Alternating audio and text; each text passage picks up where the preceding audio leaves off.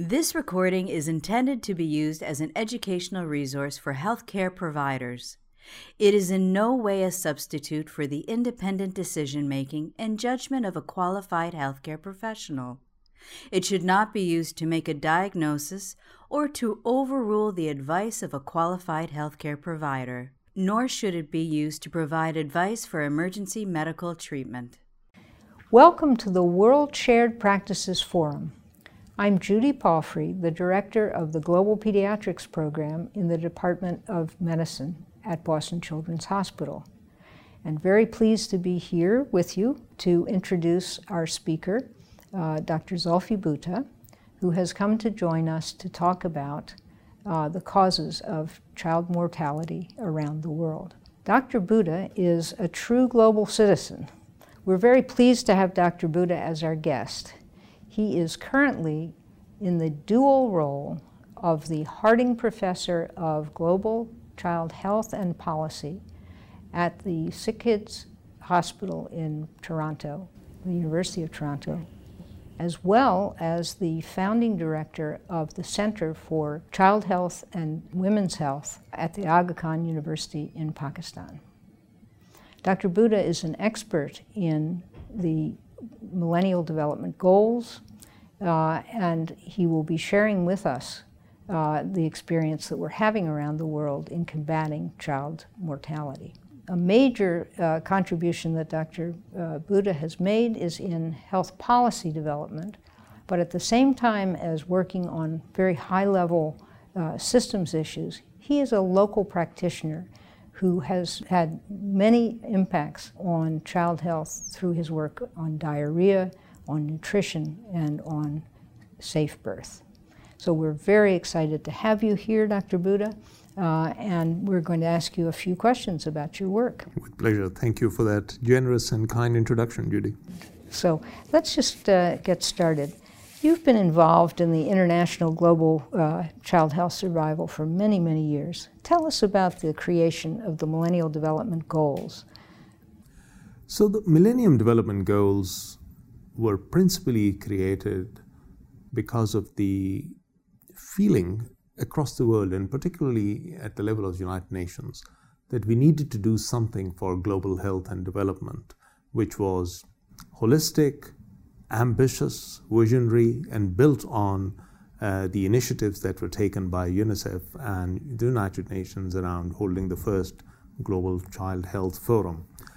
Uh, so the goals were coined in a way to raise the threshold and the benchmarks for what countries might want to achieve over time in addressing issues of maternal health, of reducing poverty, of improving environment, and of also addressing the whole issue around child survival. So at the time when these goals were coined and the countries around the world agreed to sign them, the year 2000, although there were several goals, uh, some really stood out and the Millennium Goal 4 and the Millennium Goal 5, which respectively relate to the survival of children under 5 and of mothers and women across the world, are the two Millennium Goals that have been the major focus of practitioners involved in maternal and child health. So we set ourselves a target in the year 2000 to say by the year 2015, most of the signatories would aim towards a reduction in child mortality by two thirds from the benchmark that was set at the year 1990, and for maternal deaths to reduce these by three quarter. How are we doing with those goals? So it's a glass half full. So many countries have actually made tremendous progress. So the reality is that the Millennium Goals did set targets in front of countries that many governments and policymakers adopted very readily and focused attention on uh, addressing the issue of maternal and child health and survival quite squarely. So I'm very pleased to say that many countries are on target, and they include countries that you would not have thought of 20 years ago as being anywhere close to meeting these lofty targets of reducing mortality by so much. And they include countries in Africa, they include countries in Asia, they include countries which had been widely regarded as basket cases at one stage. But sadly, despite that global progress and those specific instances of success, we still have many countries that are going to be way off target for both maternal survival and child survival. And that's one of the reasons why 2015 is also an opportunity for us to take stock in terms of what needs to be done beyond 2015 when the world will move from the Millennium Goals to more sustainable development goals. Tell us a little bit about which are the countries and which are the diseases where there's been great progress. So let's step back for a moment and look at what kills children worldwide. So it's been known for a long time, although the figures and proportions have varied, that a large proportion of under five child deaths occur in the newborn period. So we have known for almost a decade that upwards of 40% of all under five child deaths occur in the newborn period, the vast majority within the first few days after birth. In fact, 75% of all newborn babies who die die within the first few days of life. So that's one big part of child mortality. But we also recognized around the time when the Millennium Goals were coined that two big disorders, diarrhea and pneumonia, account for almost half of all post newborn child deaths. And they were the low hanging fruits because many of the treatment and preventive strategies for childhood diarrhea and pneumonia have been known for a long time. So these three categories of causes of child deaths in themselves account for almost 75% or thereabouts of all causes of deaths in children. So countries that have made progress, rapid progress, have largely done so by addressing the post neonatal child mortality. So many countries have reduced diarrhea burden and mortality significantly pneumonia mortality as well, although to a lesser extent than diarrhea. To give you an example, Bangladesh, which was the cradle for much of the research around childhood diarrhea, where oral rehydration was born, where you have international centers for diarrheal diseases research, now has very little child deaths due to diarrhea. To me, that's a phenomenal success story of what focused attention and concerted action can do both at a global level with translation into local policy. But at the same time, there are still mountains to climb because there are still lots of children dying unnecessarily from disorders such as childhood pneumonia and obviously many of the determinants of child mortality, factors that lead to child deaths but are not obvious to either policymakers or practitioners, still need to be tackled. So let's turn now to our colleagues around the world for a question. When you leave your answer, if you could please first state the city and country of your hospital location. The question is this Do you have a success story related to reducing child mortality from diarrhea, pneumonia, or perinatal deaths? We'd love to share these with colleagues around the world. Tell us a little bit about the process of the consensus you've built around interventions that work for things like diarrhea, pneumonia, uh, early child deaths. It's been a laborious um, and a grinding process, but also extremely rewarding. And it's not something, Judy, that happened automatically with the start of the Millennium Goals. So some of the normative function uh, that exists around global action and interventions is rightly so with the World Health Organization. And the World Health Organization puts forward best practices and some of the interventions that need to be put in place for addressing the major causes of child mortality. But we recognized some years ago that in order to really get true ownership, buy in, then we needed a community of practice out there, which was wider than the public sector. That included academia, that included researchers, that included healthcare professionals who came from a practice background, that also included civic society in terms of awareness. So much of our work in the last 10 to 15 years around interventions that can make a difference to maternal and child survival have been based on that principle of absolutely objective, transparent consideration of the evidence base around what works. And to do this in a manner that the evidence would be incontrovertible for some interventions. There are obviously always debates around whether the impact of one thing is X or Y percent, but the direction of effect cannot be debated. So, some of the interventions that we have out there that have now been taken up by governments, by, by organizations, and implemented at scale, such as childhood immunizations, have come through that consensus process and have come through a process whereby, after due consensus, due consensus uh, we have worked with policymakers and governments and also with donors to create the mechanism so that they can reach children who need them most. So I think, particularly around vaccines, Judy, the world has done phenomenal amount of work in the last 10 years. Uh, not only from just collation of the evidence, but creating the mechanism so that poor countries of the world can access and have these vaccines available to the poorest of the poor. I want to give you one personal example. My son, who actually lives and works in Boston, is 32.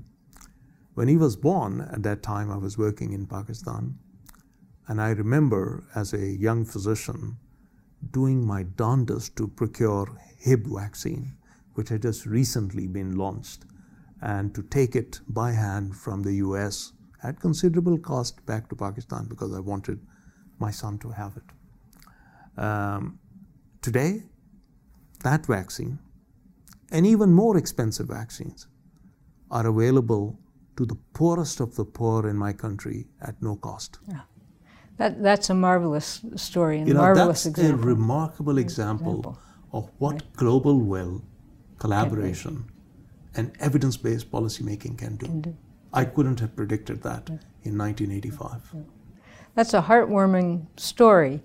Uh, but the other side of this is we have 36 interventions or more uh, that are effective, that uh, really save children, and yet many of them are not being picked up. What do you think are the barriers, the challenges, the things that those of us in the child health community uh, can be turning around?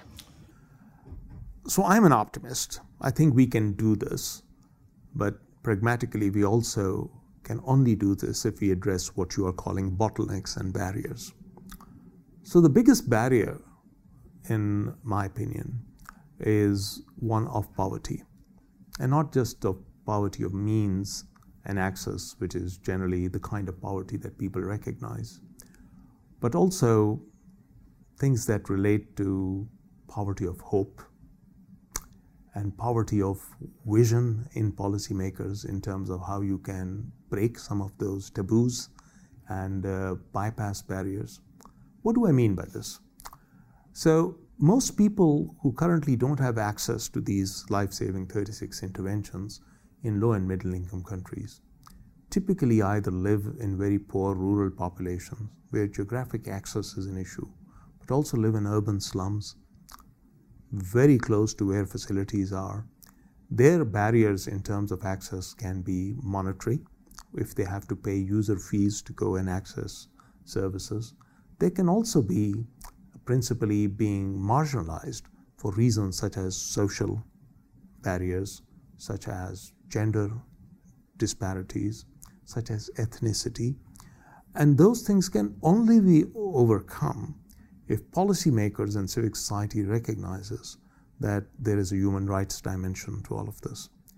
So amongst the remarkable examples of countries that I've just cited to you, who had huge problems with child survival and ill health just 15, 20 years ago, if you look at how they've done it, they've done it through the momentum of political will to reach those people.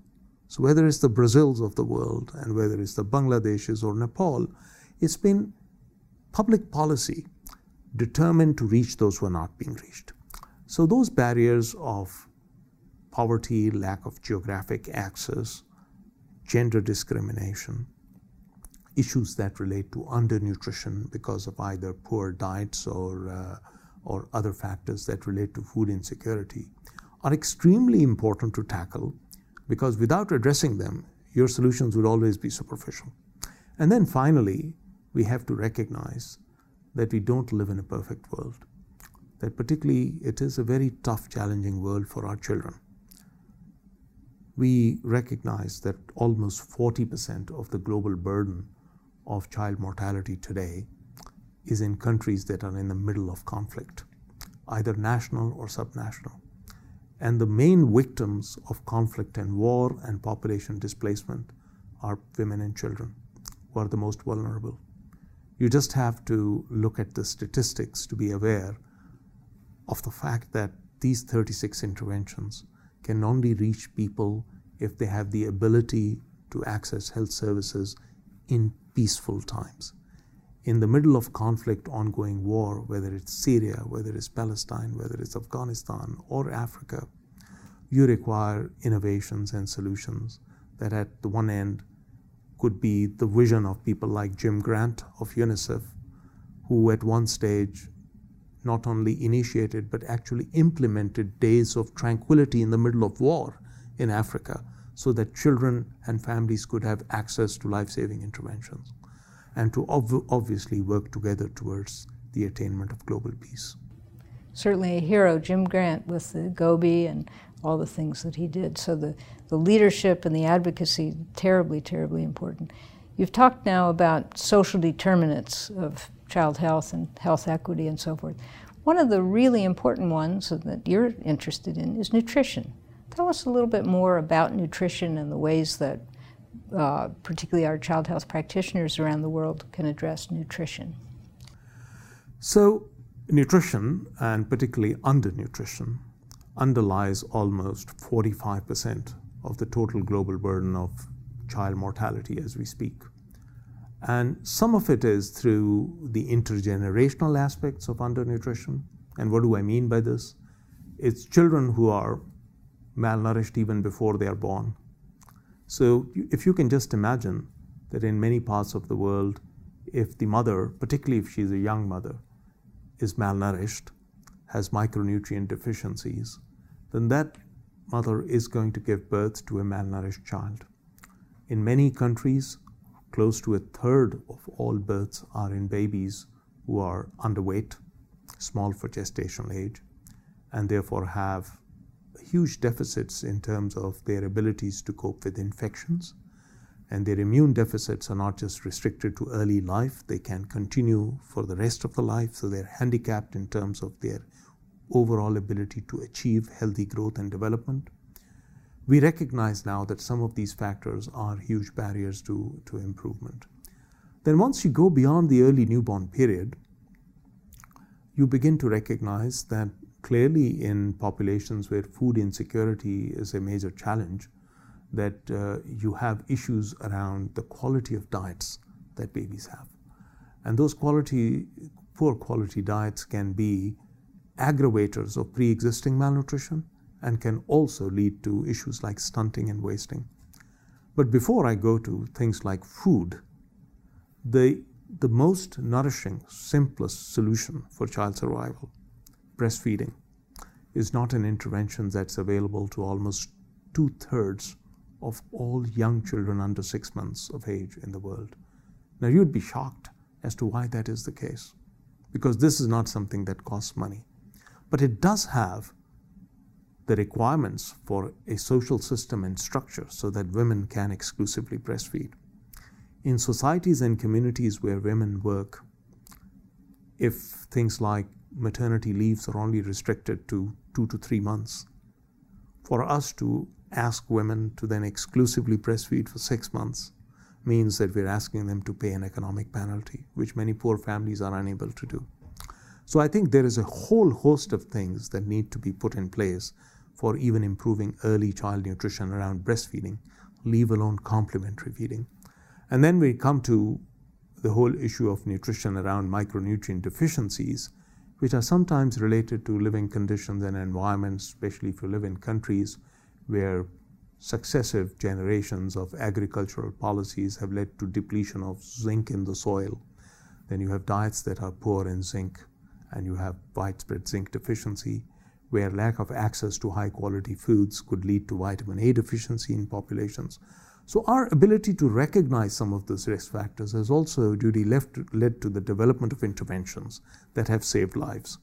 And one of those is the Global Vitamin A Supplementation Program that was launched after the recognition that deficiency of vitamin A was associated with excess risk of mortality in children. And I think that intervention alone can be credited with saving so many lives across the world. And of course, now we have some interventions with folate to perhaps uh, obviate spina bifida and important diseases like that.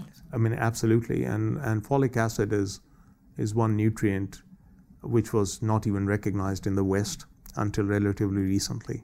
So I remember during the course of my own training in, in, in UK that the first set of evidence around the benefits of folic acid replenishment at population level and its impact on neural tube defects came out. I mean, this is within my own practice lifetime.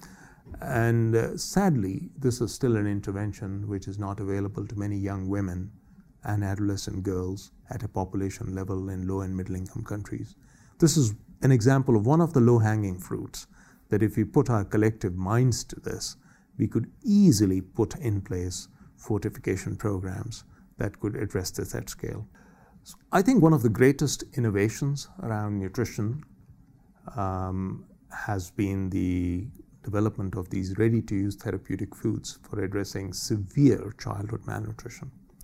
And it's certainly a remarkable advance in that it can be credited with saving lives, which was previously so difficult. And this is for two reasons.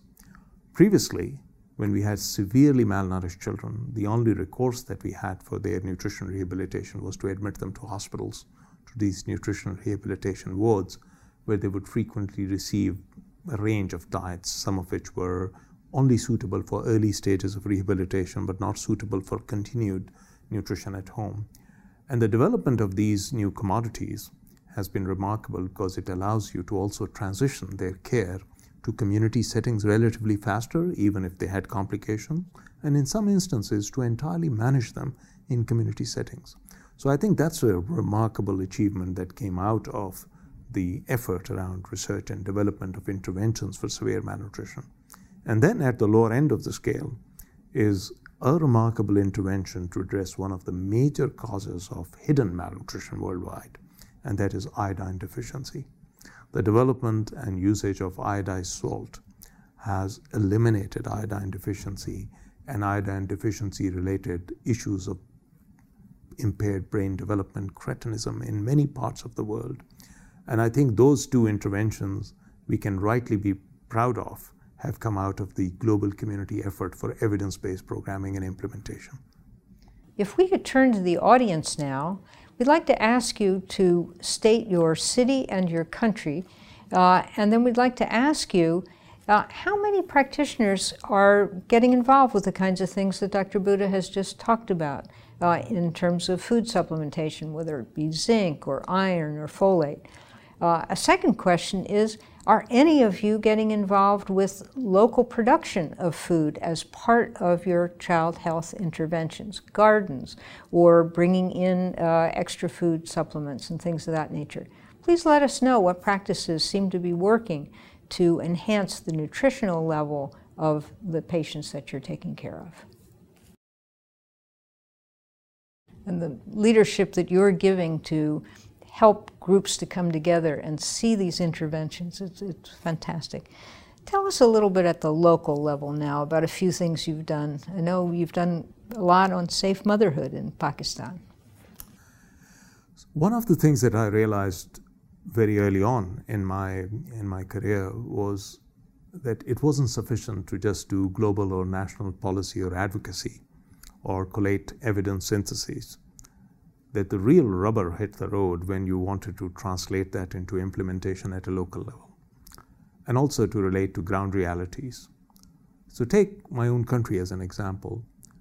15 years ago, we were faced with a situation where almost 70% of all childbirths were in the hands of unskilled birth attendants, mostly in home settings, uh, and without access to many of the interventions that would save maternal lives. And unlike many of the interventions that we typically talk about in children, such as oral rehydration that can save diarrheal deaths, prevent diarrheal deaths, or simple oral antibiotics that can save lives of children with pneumonia, the major killers of women, particularly during childbirth, are very serious issues that typically cannot be treated at home level. They require a facility, they require a skilled attendant. So if you have a woman who has postpartum hemorrhage after childbirth, you actually require facilities for blood transfusion. If you have a woman who has obstructed labor, she typically requires a facility where she could either even have an instrumental or a cesarean section delivery. And similarly, we don't have oral antibiotic options for many of the serious infections amongst women. So these major killers were intransigent to a lot of just advocacy and community based interventions. So we had to work very specifically on a series of steps in Pakistan. One is to work with the government to advocate for a primary care prevention program that had health workers, such as community health workers, working in rural populations in particular where there were no physicians or midwives or nurses at that time. And secondly, to work towards increasing and improving access to care for women who needed uh, uh, care at critical stages of uh, their pregnancy and childbirth. In the first instance, around Community Health Workers Program, there was remarkable success because we had a prime minister at that time in the mid 90s who was so impressed by the needs, unmet needs of women in our own country, in Pakistan, that Benazir Bhutto, on our way back from the, the World Population Summit in Cairo, instituted the Lady Health Workers Program to provide some primary care to poor women and children in rural populations. However, the next step of linking those community health worker programs to facility based quality of care is work in progress. So, although progress has been slow, but there has been remarkable progress with almost a doubling of rates of facility based births in Pakistan. Um, uh, from levels that I just mentioned to you a short while ago to current levels about 60% coverage. In our neighboring country, India, where they decided, to the great credit to them, uh, is to address a major poverty barrier in terms of access to facility cares and introduced a conditional cash transfer program to pay families a small incentive to go and deliver in facilities, they've been able to achieve now facility based delivery rates in excess of 80%, even 90% in some states. So it just tells you that these things are not intransigent to change. And those have probably had a big impact on infant mortality as well. Oh, absolutely. Uh, because one of the things that has been known for a long time is that the health of the mother and the newborn are closely intertwined. Most of the maternal and newborn deaths are clustered very closely together, and if about 60% of these deaths occur in the first 24 hours in and around childbirth. So, that period around childbirth is where a large proportion of maternal deaths take place, a huge proportion of newborn deaths take place, and also something that we haven't spoken about today and, and they're generally not on the policy radar screen, are the babies who are born dead. So the intrapartum stillbirths, when in terms of numbers are about the same as newborn deaths, all occur during the process of childbirth. So if you take all of this together, just improving access to quality care around childbirth through innovations such as linking communities to facilities, improving quality of care in facilities, developing a cadre of workers that can provide safe birth has been game changing in many environments. I'll give you one example, a favorite example of mine. So, you wouldn't typically associate Afghanistan with a country that has made rapid progress, not with the, the, the news reports that you get about the country and conflict there, but Afghanistan has. We've recently finished an analysis working with our colleagues in the Ministry of Health in Afghanistan and other academics which shows remarkable change in facility based births and skilled births in Afghanistan over the last decade, largely because the government decided to institute a cadre of community midwives in a population where there were hardly any obstetricians and hardly any skilled care providers of other, of other nature. And the results of that are clear to see. Maternal mortality in Afghanistan has plummeted from the highest in the world to now levels which are comparable to the many of their neighbors. And it has begun to have an impact on newborn survival as well. You and uh, Dr. Frank and others have written extensively about how we need this larger community uh, of community health workers. How do you think we're doing on that uh, around the world? And I'm wondering, once you've uh, spoken, maybe we'll turn to our audience and see uh, what experience they're having. But let's hear from you first. So, you know, in my journey of learning public health and global health, there has been nothing more humbling than the experience of community health workers. So I remember as a as a young medical student being told once uh, uh, with great indignation by one of my senior teachers that the government had decided to institute this uh, technician program that he felt would uh, uh, absolutely belittle the status of physicians and reduce the quality of care that is available to people. As I just mentioned a short while ago, the creation of a community health workers program in Pakistan by Benazir Bhutto at that time led to the development of one of the most well recognized and effective community programs of primary care and prevention. So, we've reviewed now the global evidence around community health workers, and their role is phenomenal. And it's not just restricted to countries that were forced to do this, like China with the Barefoot Doctors Program or others that instituted these in an experimental manner. Their role in primary care prevention, in advocacy, in community organization, particularly around women, is phenomenal. And they can be huge adjuncts as you scale up evidence based interventions. Are they restricted to just poor countries and low and middle income countries? I don't think so. I think there's a place for community health workers or these outreach workers all over the world. In the United Kingdom, the domiciliary visit made by a midwife or somebody trained at even lower level was one of the most respected, wanted, and uh, parts of the experience, postnatal experience. Many of the expensive interventions that we have in the developed world are largely because we haven't utilized the power of cadres like these ancillary health workers, community health workers around social connectivity with marginalized populations, populations and people who would otherwise not access routine health services. And they don't have to, it doesn't have to be an either or. They don't have to take away from traditional facility based practice, but they can be a very useful way of linking communities to health systems to reducing transactional costs of care, and importantly, creating that connectivity with populations that is so important. Today, we talk about adolescents and young girls as being very difficult to reach population. Why? Because most of the time we expect uh, solutions where these young people would access traditional health services passively. I believe the roles of community health workers and outreach workers around accessing some of these categories, age groups, bridging the gap between facilities and communities is critical and is probably something that even high income countries have to look at. So let's uh, turn to the audience and see what the experience is. If you would please state your city and your country, uh, and then share with us are you working with community health workers? Are you working with technicians, non traditional providers of care?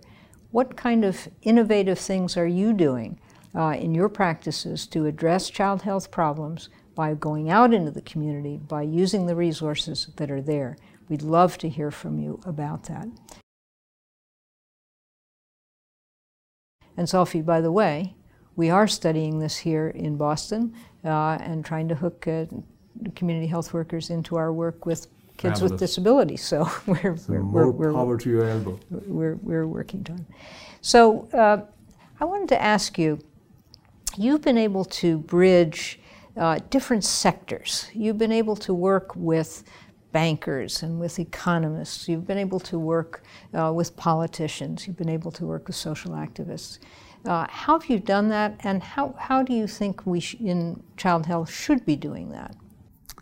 So, I can't say that there is any one fixed formula for doing this, but building communities of practice and advocacy is extremely important in our work. We had to do it 15 years ago, um, uh, Judy, because we had no option. So, the fact that we have worked across disciplines and with a wide range of stakeholders isn't something that came automatically. Uh, we had to do it because we had no choice at that time. Uh, when the world was reeling from Jim Grant's death and the fact that. Let me just mention, because many people may not know who Jim Grant was. Jim Grant was the head uh, of UNICEF who promoted the GOBI, uh, which was, you want to tell us? Growth monitoring, oral rehydration, breastfeeding, immunization. Um, Jim Grant was a visionary leader of UNICEF uh, for a long time. Um, he was a visionary leader not because he came up with this idea that we could reduce child mortality worldwide within our lifetime through simple interventions, but also because he walked the talk, that he went and met global leaders himself in his quest for policy. I was amongst one of the few young physicians who starting who was starting in his career when I had an encounter with, with Jim Grant. So it was those visionary leaders that created a momentum around child survival in the 80s. In the early 90s, it became very clear, you know, that that had begun to change global policy, and there was this massive feeling that we could address this issue. And then the momentum dropped after his uh, after his uh, sad death, and uh, in this period, with the loss of momentum after his death in 1995, uh, it became clear that in order to make progress, you would have to create that momentum around interventions, around evidence based policies that required a range of stakeholders to come together. And those range of stakeholders didn't necessarily mean physicians or practitioners, they meant also social activists, they meant also people who came from the world of economics, they also meant politicians, people who could lend their power and weight to some of these issues, and civic society advocates. It's creating that kind of a partnership around the implementation of some of the mission and vision of the child survival uh, revolution that I think has been successful in the last decade or two, uh, particularly in our own work on global monitoring and, uh, and uh, trend analysis, the so called countdown to 2015 that I happen to co chair with Mickey Chopra from UNICEF. We have recognized the value of partnerships. And we have people who do the science and some of the analytical part, but we also have people who do advocacy and policy. And we also have people who work with politicians and we also have people who are very media savvy in terms of what they need to do to keep child health, maternal health, newborn health on the global agenda. These partnerships are critical. And as we move forward to the world beyond 2015, when we know that our millennium goals will only have been partially met, when we know that there will be competing priorities on budgets and on the political vote bank of politicians, it is extremely important to keep this coalition going. That brings me to my last question, which is uh, we have all these new ways of communicating through electronic uh, devices, through things like this World Shared Practices uh, Forum. What do you think the role for getting ourselves together uh, through uh, the internet is? Oh, I think this is a game changer. And, and the very fact that we are able to do what we are doing today and potentially reach millions in the world is something that we could not have imagined a decade or two ago. So I think technology is a great enabler. Just as cell phones have changed the lives of billions around the world, uh, similarly, the, the wide availability of broadband, of internet, of the ability of people to access relatively easily information that was not possible just a couple of decades ago is one of the greatest tributes to uh, our global uh, collective action in making sure that information is available to all. It is also a phenomenal tool for reaching practitioners across the world, whether they are in the poor parts of Africa or Asia or in the deserts of uh, North Africa. Technology is a great enabler, but technology in itself is not enough. So, technology has to not only have content with it, but it must also be followed up by action on the ground. So I think if we are able to somehow or the other use the power that we have of reaching people and to complement that with facilitation of local implementation, and to create that global network of practitioners, policymakers, healthcare professionals, academics, well meaning advocates across the world, I think we will reach the Millennium Development Goals, maybe not in 2015, but within the next decade. Thank you so much, Dr. Bhutta. It's through your leadership uh, that these groups are coming together, we, we can't thank you enough. I want to turn for one final question to uh, our audience. Uh, again, put in your city and your country. Tell us about any coalitions, any groups that you've brought together at the local level where you're using the power of the community leaders, the politicians, the bankers. Uh, tell us about what you're doing uh, on some of these global health uh, problems. I want to thank you all for attending, and Dr. Bhutta, thank you so thank much. You so much. Greatly honored. This recording is a production of Open Pediatrics, a free and open access resource for pediatric clinicians worldwide. For more pediatric care materials or to join our global community, please visit our website at openpediatrics.org.